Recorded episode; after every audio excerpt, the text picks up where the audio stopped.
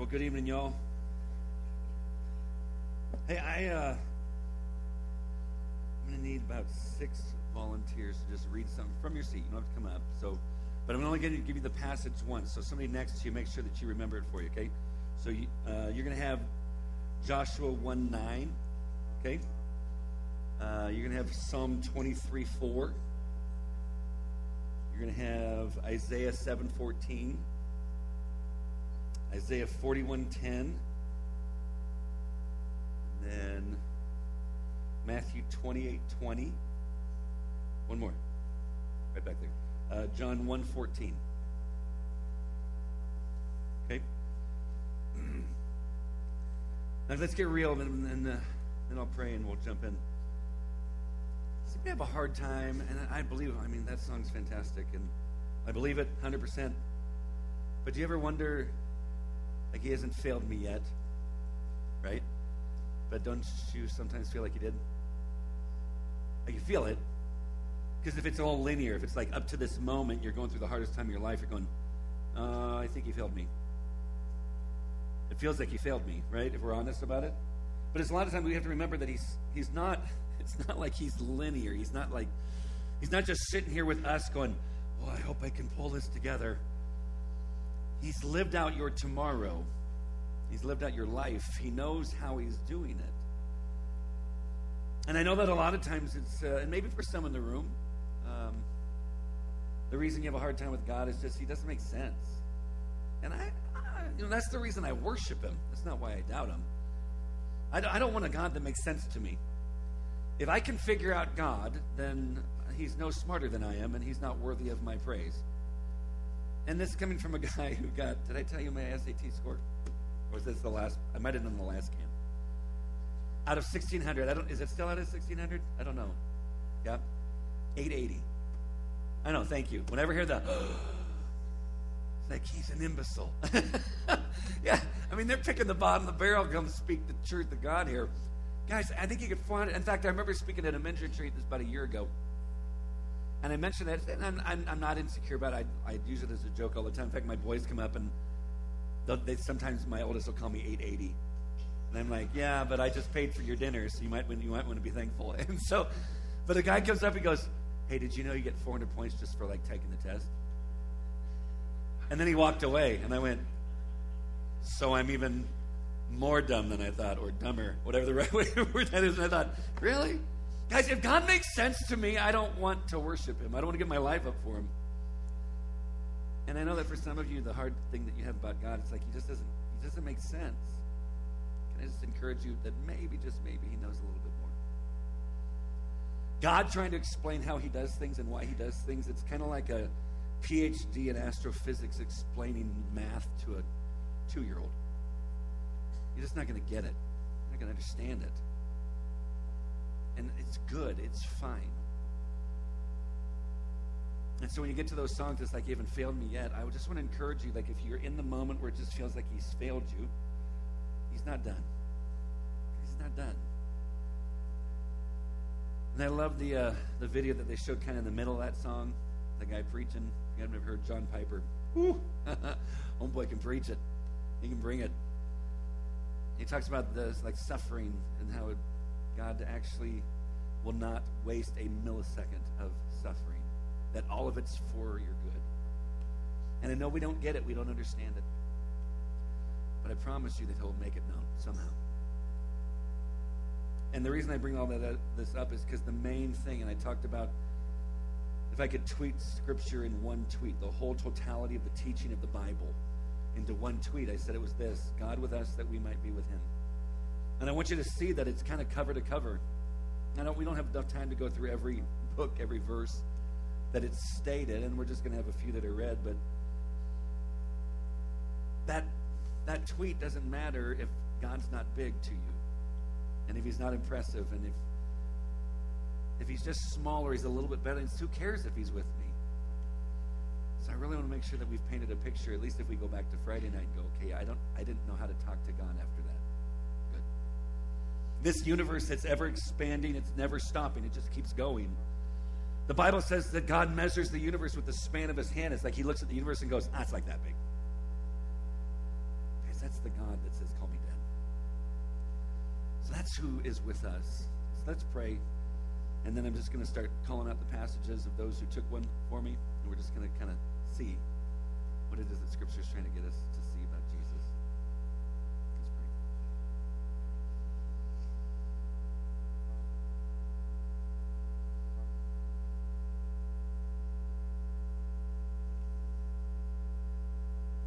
Father, I thank you you don't make sense. I thank you that you're so much bigger than we are. I thank you that there is no limit to you. I thank you that,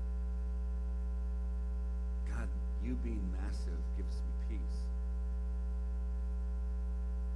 God, for those who are in the room and they're just struggling with that, God, I pray it brings them peace. I don't, God, I, I guess I don't want to be the standard of truth and I don't want to be the standard of your existence. I'm just not smart enough for. But God, when the rubber meets the road and we're trying to figure out life and how it all works, that God, there's still those who are in here that are just facing a hard time, and what they're asking is that God, why won't you fix this? Like right now, God, why won't you fix it? If you can, if you're all powerful and great and good and holy, then why can't you or why won't you do this? And I pray that tonight, by your Holy Spirit, that you would encourage them. Maybe give them a glimmer of hope of what it would look like, what it will look like. I'll a feeble attempt of my own to try to make much of Jesus and just make Jesus look incredible. Show, just reveal your glory for your glory, not for not for anybody's here, just you. So God, we pray this in Jesus' name. And everyone agrees says, Amen. Joshua 1 9. Who has that one? Re- real loud so we can hear you.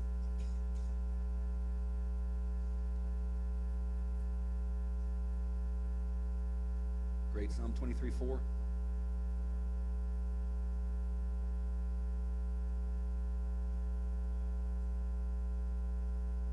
Isaiah 7:14.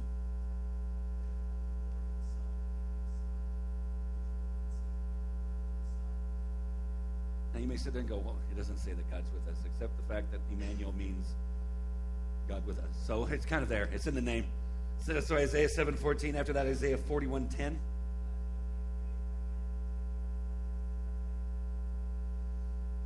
Matthew 28 20.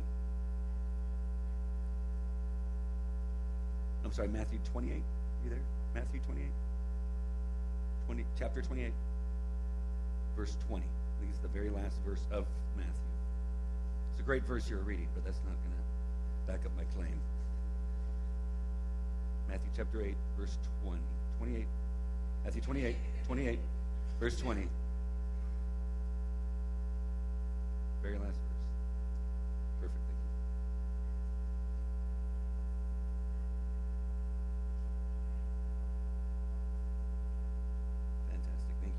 14.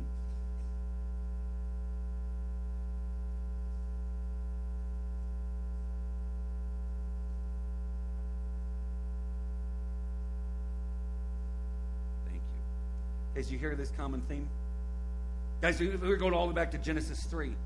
When God walks in the garden, that's God with them.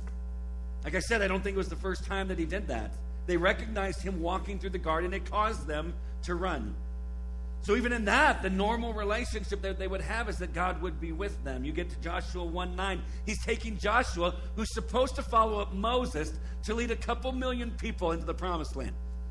He's like, hey, don't, don't be afraid. Don't be discouraged. Be strong and courageous. Be strong and courageous. You know why you have to tell a person to be strong and courageous? Because they're feeling pretty weak and they're afraid. Guys, a lot of times we elevate the people in the scriptures and go, if I could just be like them. Guys, anyone in the Bible, any person you can think of in the Bible is an extra in the story. The main character in the scriptures is Jesus. All the law and the prophets point to him. God is the main character. So when God looks at him and says, Be strong and courageous, be strong and courageous, be strong and very courageous, you're going to lead these people into the land that I promised. Man, but you got to meditate on my word day and night. Don't go to the left, don't go to the right, just go right where I tell you. Oh, and by the way, I'll be with you. Like, don't be afraid because I'm with you. From that to Psalm 23, when you're in the valley of shadow of death, I am with you. I'll be with you. Isaiah 7 14. It's in his name. Isaiah 41 10. He says, I'm going to be with you. You get to Matthew 28. This great commission that he gives us as followers of Jesus, which seems massive, to go make disciples of all nations. Every nation on the planet, he's like, You've got to go take this message. You're like, It's too big. He's like, Don't worry about it. I'll be with you. As you see it cover to cover, you get to John 1:14. The word became flesh and made his dwelling among us. Even in the Old Testament, when they set up the tabernacle, which is that tent where God resides. The scriptures say he wanted the tent there for what purpose? That I might dwell in the midst of my people. There is no other deity on the planet who's ever claimed the desire to be with his people. The deities that people worship is always far off. And here comes the God of the Bible going, I want to be right in the middle. Not as I want to be around the middle, he becomes a person. He becomes man so he can be. But then he does everything necessary so he can be with us and us with him. We're going to look at Luke chapter 7. If you have your Bibles, Luke chapter 7, verse 11. Just another, another passage just to show it. Soon after, he went to a town called Nain, and his disciples and a great crowd went with him. And as he drew near to the gate of the town, behold, a man who had died was being carried out, the only son of his mother. She was a widow, and a considerable crowd from the town was with her. Now, just stop there for just a second. Guys, what Jesus has been done, doing before this moment, Jesus has been teaching, Jesus has been healing. Guys, can you imagine this massive crowd? Because it says there was, this, there was this great crowd that went with Jesus. So he has his disciples and this great crowd following him. And I would be too if I'm in the crowd watching him do what he does if I'm hearing what it is that he's teaching and I'm blown away by it, I'm going to go wherever he goes, kind of. Because you might just be part of the crowd who wants the stuff, but you might be a disciple who actually wants Jesus. But there's this massive crowd that's following, and I'm guessing this is my this is my guess that they're filled with hope. Why? Because if you see people getting healed, you have this hope, right? There's this excitement. So you have this great crowd, and then you have this considerable crowd over here. So, this great crowd filled with hope, this considerable crowd over here filled with what? Grief. Why? Because the only son of this widow has now died. And friends, in that day, man, she's she's going to be in for a world of hurt. In that day, she would be left because of this, unless somebody took her into their home, she would be left to beg. So this is a big deal. Doesn't have a husband anymore. She's a widow. This is her only son. He's now died. You have a hope-filled group, and you have a hope what? Less group. Right? Do you see it? Kind of? And Jesus and the crew walk up on this. It's a funeral procession. Here's it, man. Mark this in your Bible if you can. And you sit there go, I'm not going to write my Bible. What will God do to me? He'll applaud. It's his word, not his face. You're fine. Watch this. When the Lord saw her, man, that phrase right there. When the Lord saw her, think about it. Massive crowd with him, considerable crowd with her, and he saw her. Guys, when you feel like you're just part of the crowd, God doesn't notice, God doesn't see you because you're just one of 8 billion people on the planet sees you. And Jesus saw her. And then he had compassion on her. Why have compassion? He's like, well, God's a God of compassion. I know, but why be so moved by this? It doesn't say that he had compassion with everyone that he met. Why her? Sometimes doesn't it feel like God just doesn't relate? He can't relate. He doesn't know what we're going through. He doesn't know how hard it is.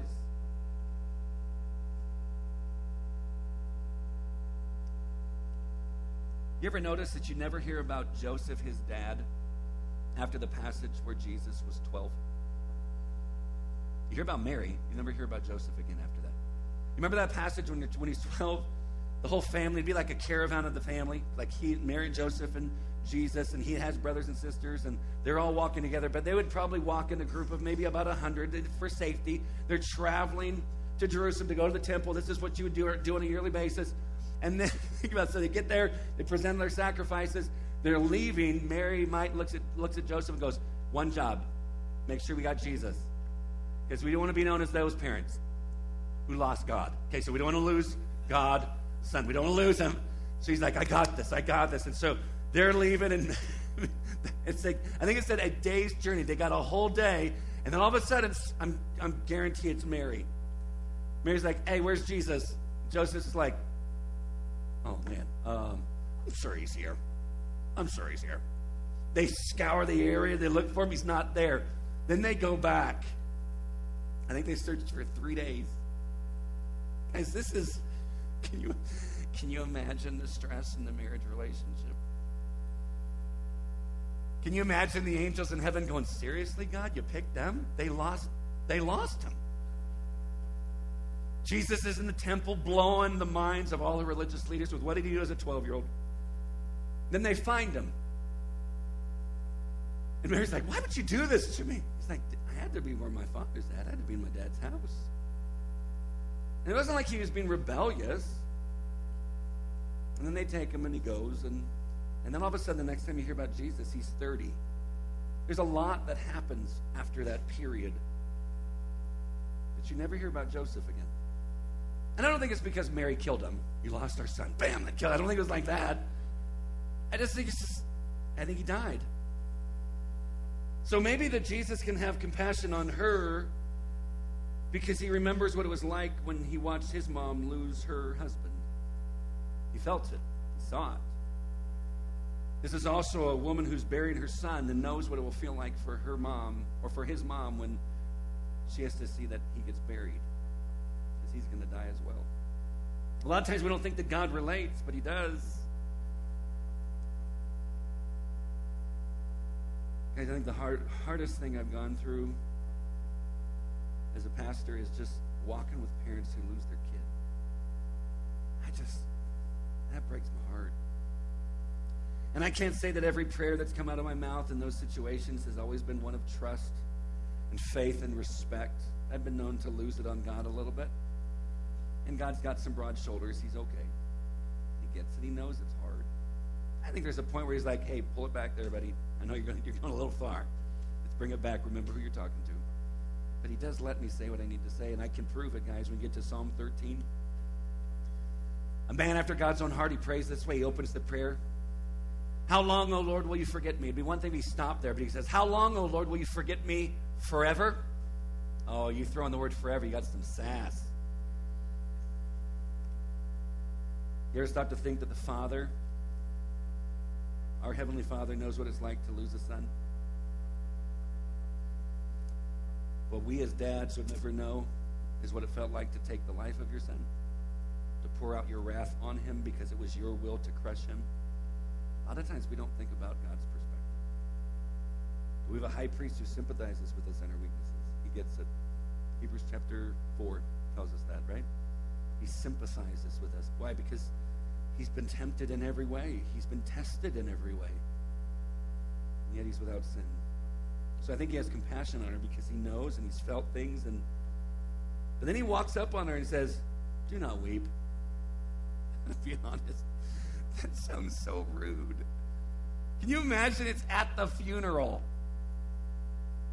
Can you imagine? I'm doing a funeral and I walk up, say it's a mom lost a son, and I just walk up to her and I go, "Stop crying." Guys, don't you think she should chop me in the throat? And Jesus, I mean, just Jesus doesn't say what he's to do, doesn't introduce himself, even though maybe she has an idea who he is. Just walks up and says, Do not weep. Then he came up and touched the bier, and the bearers stood still, and he said, Young man, I say to you, arise. And they just sit there and go, Why say it that way? Why not just say, Get up? Hey, get up. Why is it all of a sudden he goes, Hey, I say to you, arise? Guys, there is something powerful in that statement. I say to you, it's like, well, who? The one who created it all, the one who spoke everything into existence, the one who came up with the concept of light, the one who came up with the concept of wisdom, the one who created life, the one who measures the universe with the span of his hand, the one who takes the oceans, all the waters on the planet, and measures it in the hollow of his hand. This one who created everything, I say to you, because I have all power and all authority, I tell you to get up. Have you ever thought what it would be like to be the person who drives the hearse at a funeral? and to hear this from behind you. You're just driving along super slow. The whole group of cars are following you. You're just driving along and you hear this. Hey! She turned the stereo up, right? Just, I didn't hear that. That's how I fix my car. When I hear a rattle, I'm like, don't hear it, fixed it. I'm the man. Guys, can you imagine as you're driving along and you hear this, and then it comes open and he sits up and says, What are we doing? Guys, you jump out of the car. Guys, everything changed. In that moment, the whole place just stops. Dead man sat up and began to speak. And Jesus gave him to his mother. And what seized them? Do you see what it says in your in your Bible, verse 16? What what seized them? Awe? We have another translation. Fear. Yeah, when you look up the word, it's like the word terror. Isn't it weird?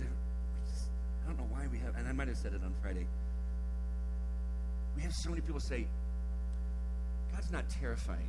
We're supposed to have a, a healthy respect for Him. I'm like, healthy respect? How have a healthy respect for a human? Isn't it amazing that the angels, when the angels show up, all of a sudden the first thing that they have to say is, Don't be afraid. Don't be afraid. Because for some reason we always picture like the angels kind of cute, kind of little, not super big, wings, right? We get, they got wings, and they just kind of look like us. Has you ever read Revelation and thought, there are going to be some freaky beings in heaven? You get something that has like four heads and eyes all over its body, man, you'll Instagram that sucker. And you'll and you'll hashtag what the I don't picture these little beings. Picture these massive, jacked warriors. Because the, the first thing it say is don't be afraid. The only first reason they have to say that, the reason they have to say that first is because they're freaking out. Guys, there's this passage, I think it's second, I think it's Second Kings.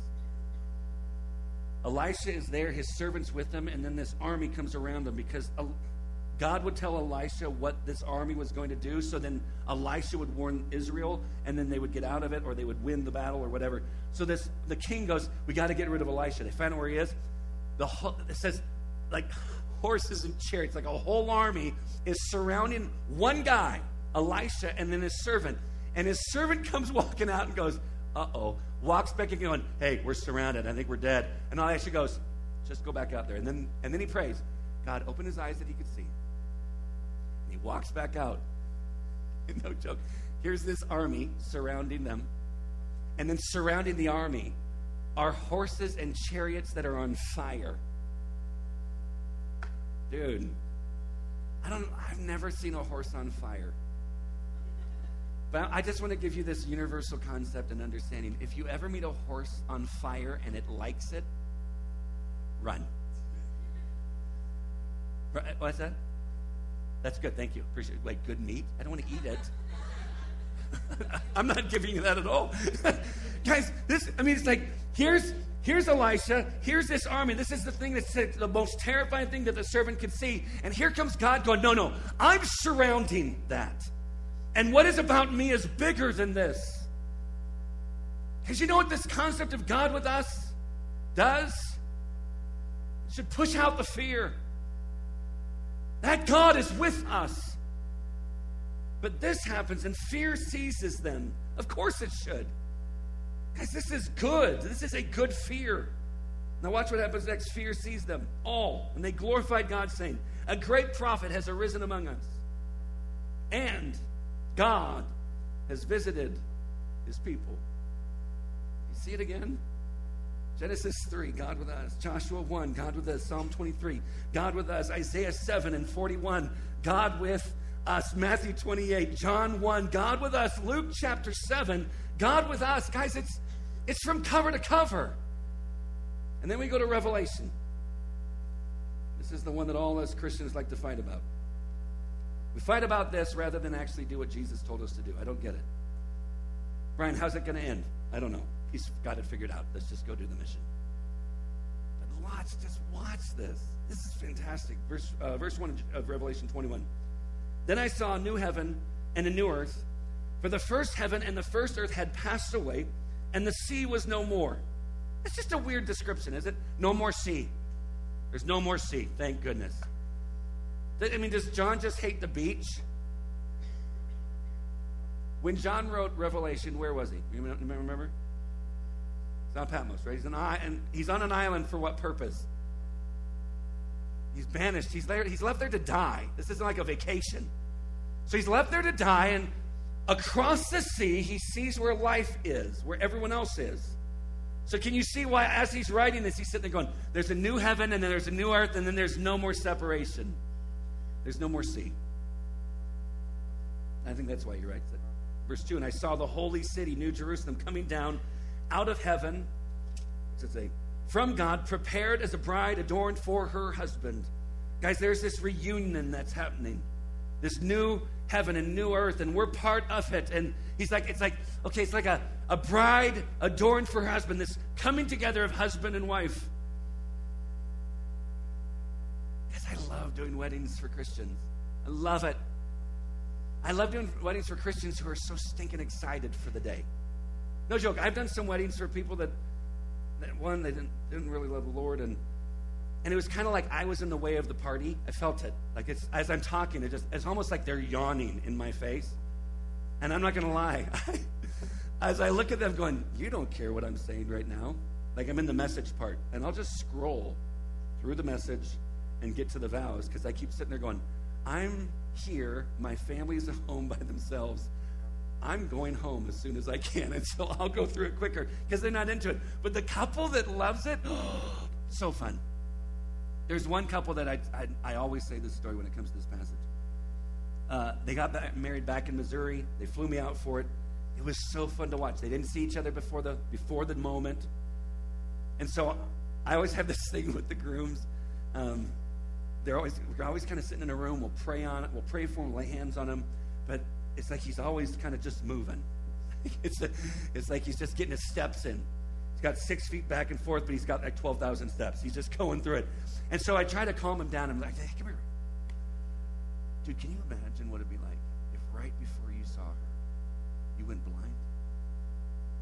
And then we walk out. it's like, why would you do that to him? Because that's what my youth pastor did to me. I'm like, I'm a little nervous. Here we go. He's like, wouldn't it suck if you went, went, went blind right before you saw her? And I went, yeah, well, we'll see. And then we walk out. And once the doors open, I like punched him. Like I could still see. I was super excited. So he he's out there with me. We're waiting, and I always have this thing with the grooms. It's like once the bride gets there, I scoot over, and then I move him over to the middle so he has the best view, because he don't want to look at this. Obviously. So I pull him over, and as she comes out the door, no joke, as he sees her, he goes, "Ah!" he just screams like, "Oh my gosh!" And then he stands up and he's just bawling. She gets to the back row and no joke starts doing this. She starts jumping. I, I just, I just started laughing. And then she comes forward, and as they get closer, it's just it's like watching two puppies. They're all super excited, right? It's just it was awesome. And I remember during the vows, I'm like she's repeating after me, and I'm getting to a part, and she said something, and then she kind of paused, and she goes, Oh, crap. What did you say? And I was like, I think that's the first time anyone has ever said crap in a wedding. But okay, let's keep going with it. It was just so much fun. I just sat there, was like, this is amazing. So when you see her come out, guys, guys, who's been to a wedding recently? You ever notice? Here's the rule. When the bride comes in, you're supposed to stand. Did you know that? You stand up and you always face her. Who's the next person you look at? The groom, right? You look at him, and goes, Oh, she's beautiful. And then you look this way, and this is what you're thinking. Oh, you best be crying. You best, because you and her, uh uh-uh. uh I don't, I still don't get it. Right? It just feels a little bit weird, right? But you always look, and once, guys, I've never been to a wedding. I've never officiated a wedding where there's not like the little lip quiver thing. You know what I'm talking about? Like the groom's like, at least that.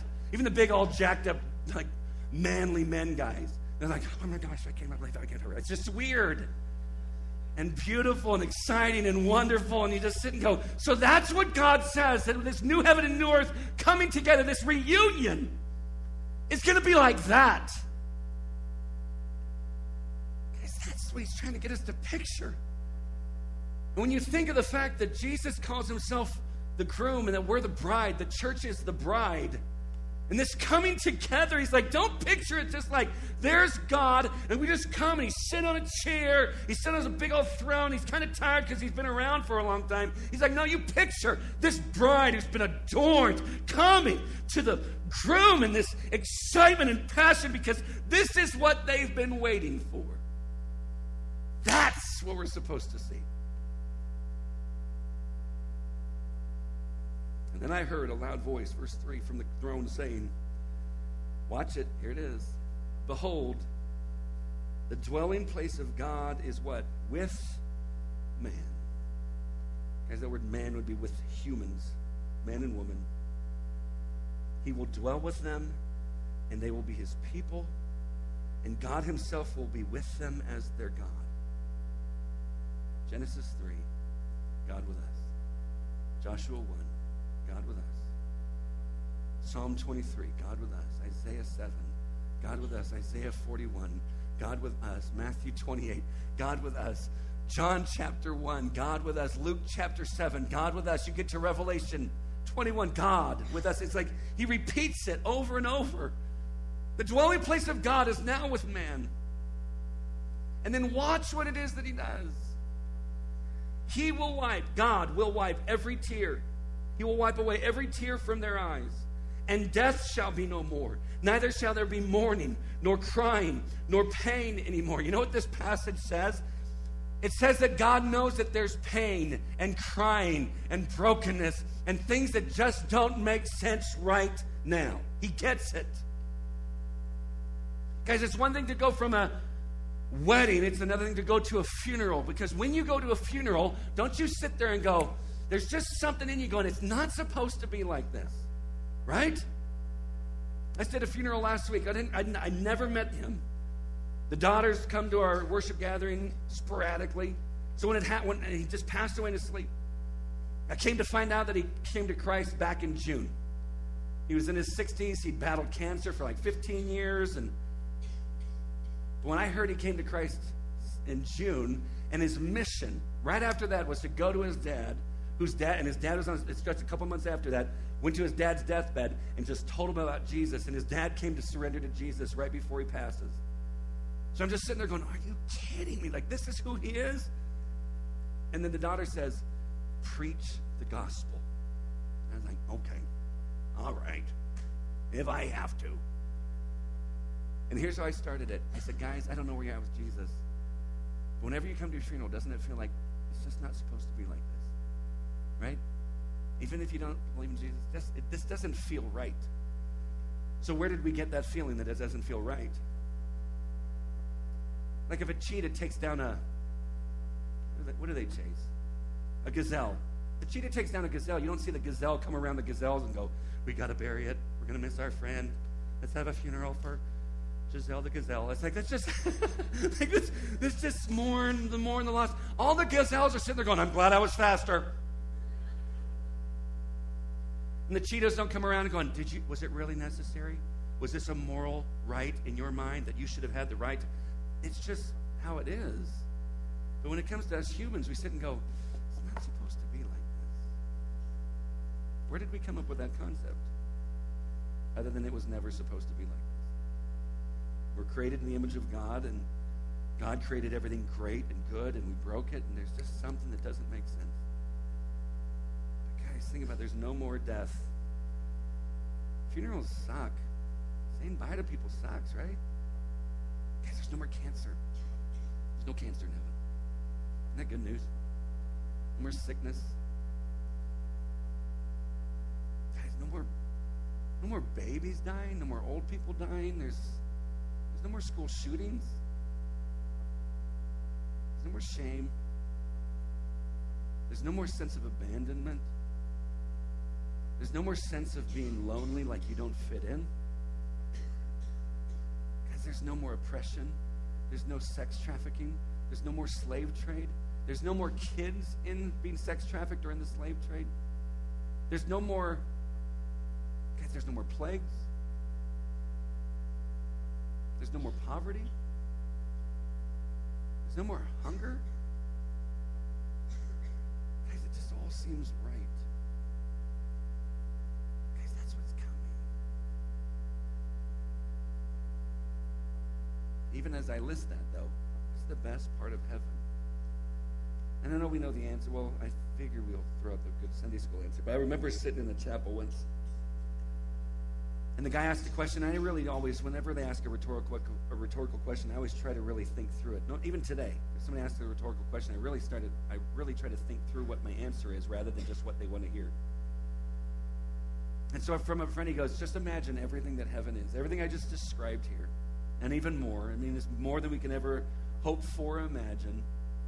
He says, imagine everything that heaven is. Guys, think there's no more death. That means you, like, if there, if there are roller coasters in heaven, you don't need the safety thing on.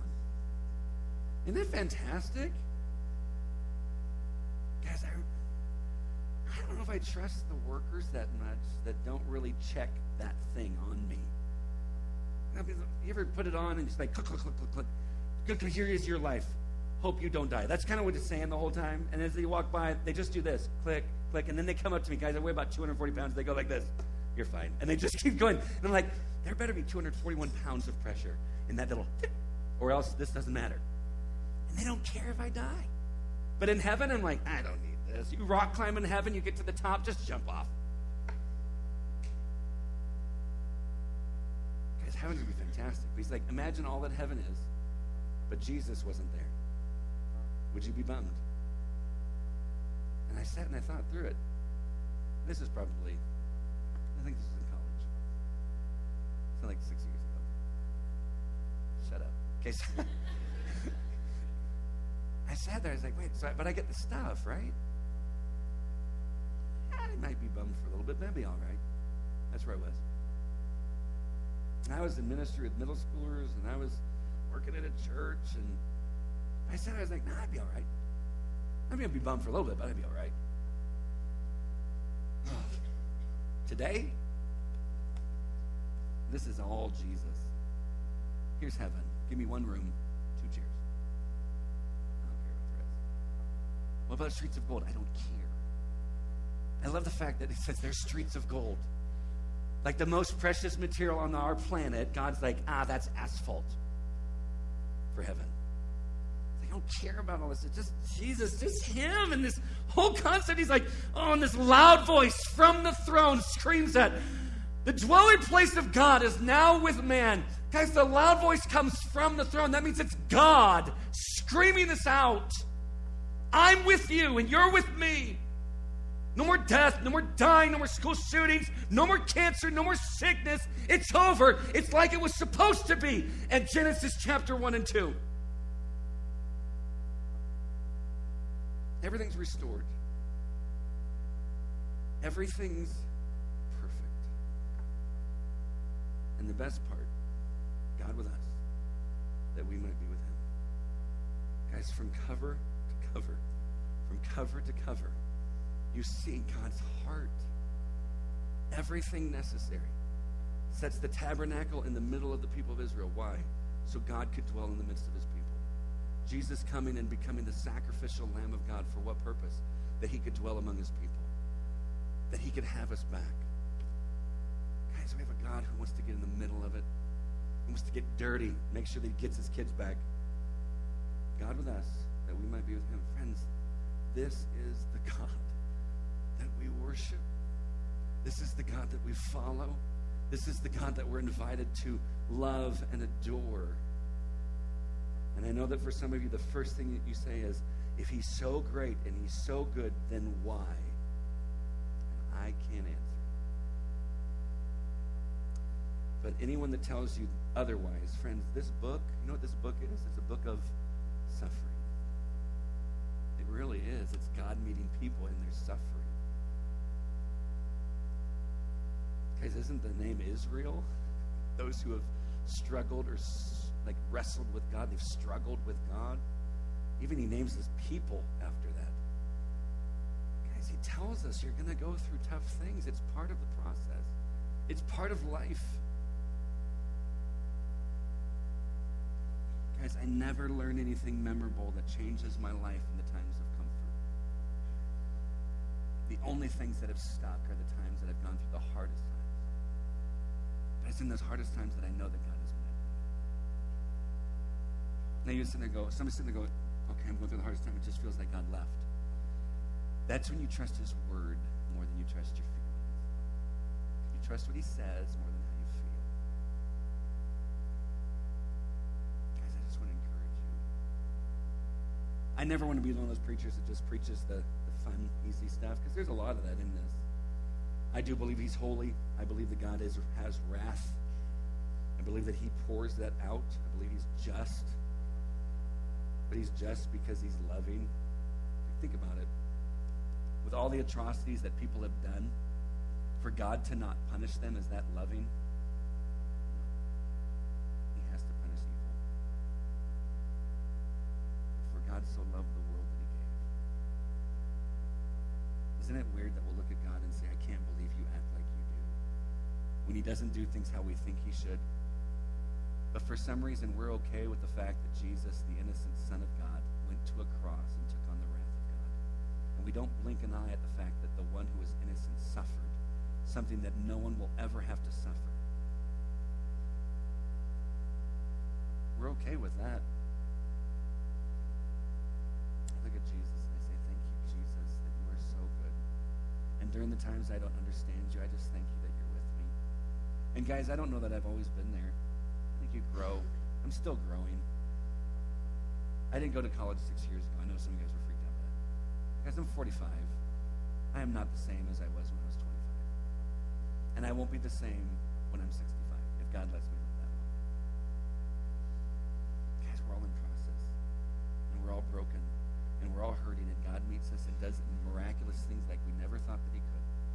So my last story, one of the hardest things I've ever done. I've walked with this family for 20-something years. There's these parents, the set of parents, they have four daughters. The second oldest, uh, I've known her since she was a middle schooler. She's now in her mid 30s. Uh, she was in my middle school group, middle school youth group. Uh, the other sisters, I never saw them. But when it was time for the oldest sister to get married, who did they call? Me. Because I was the youth pastor of the other one. So they called me. Loved it. Loved getting to know the family, talked to them, went through the whole thing. I think I've married off three of the four. It's all. It's like I've become the personal pastor. I remember uh, Danielle and Jonathan. Danielle's the third oldest. She's number three in the line. And these, oh gosh, these sisters are go-getters. I mean, they're fantastic. I mean, if you want anything accomplished, call these four and they'll just do it. Just the sweetest, most loving family. And but not, didn't really hit church all that often. weren't really part of a community. wasn't know, didn't know where they're at with Jesus. That's why I love premarital counseling. You can just share the gospel and talk through all that. And I remember with them, baby boy Elwood comes along, things are great. And then they're pregnant again, and his name's Remington. They call him Remy.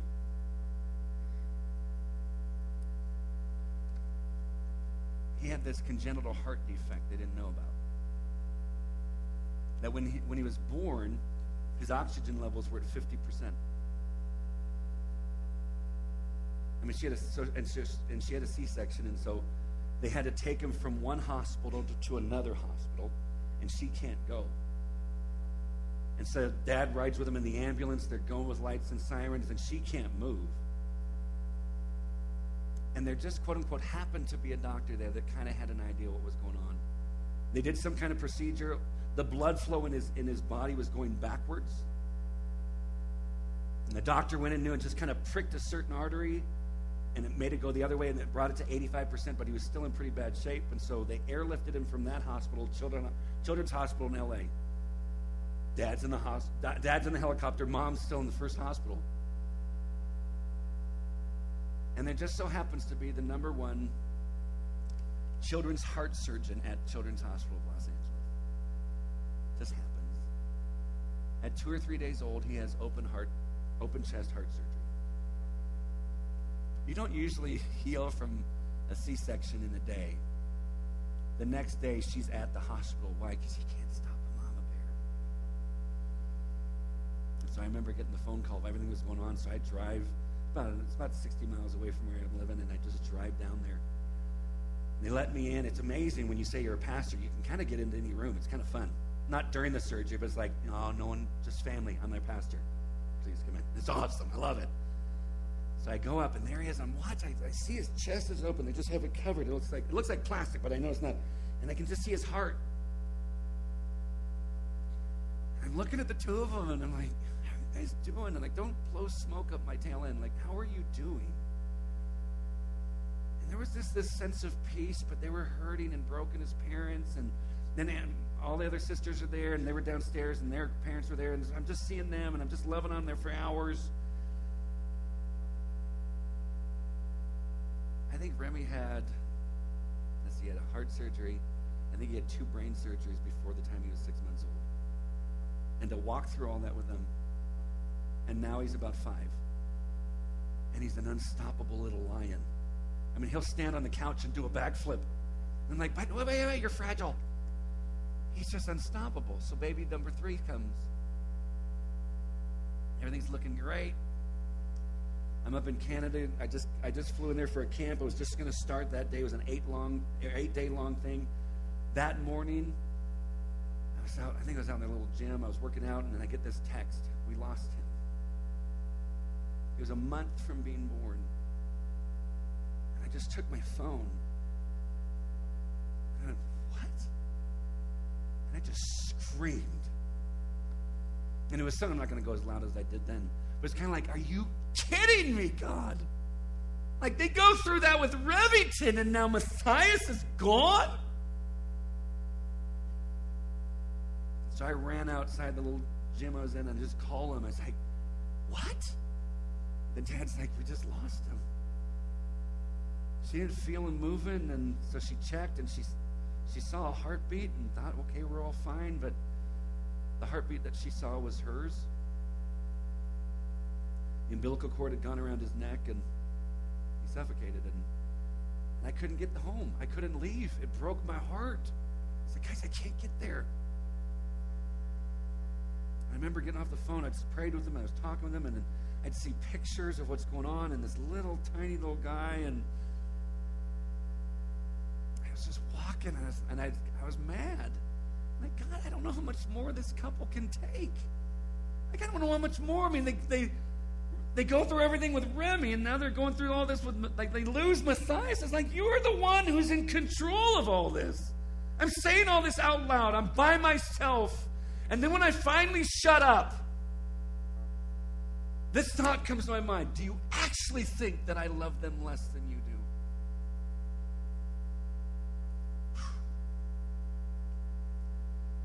Guys, through all of this, you know what I saw happen? All the sisters except for the one who's out of, out of the area. They're all part of our church community. I walked through a 10 week discipleship thing with all of them because they all wanted to be in. Our church came around and prayed for them and provided them. There's this, I love this, this little this little ministry. There's prayer shawls where you get this, this blanket and you tie the, the ends, and it's like every time you tie it, you pray for them. And when they showed up to the next worship gathering, guess what she was wearing? That prayer shawl. And that family's still part of our community. She still hurts, but mama wouldn't miss their baby. They still hurt. But man, they drew to Jesus. Guys, I will never tell you, follow Jesus and it's all easy. No, I'll say follow Jesus and guess what you get? God with us, that we might be with him. God with us, that we might be with him. Friends, I will tell you, I promise you this. When God says, I will never leave you, I will never forsake you, he means it. Think about what he went through to make that the reality. Guys, he endured the wrath of God. There is no reason he would ever leave you. God with us, that we might be with him. We praise him.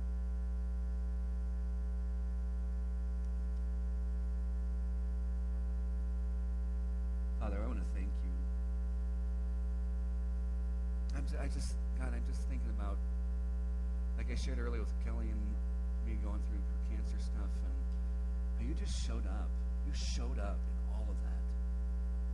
And I never would have understood your sovereignty. I never would have understood how good a relationship with you is if that hadn't happened. And I still praise you. That was not a waste. That was not an oops.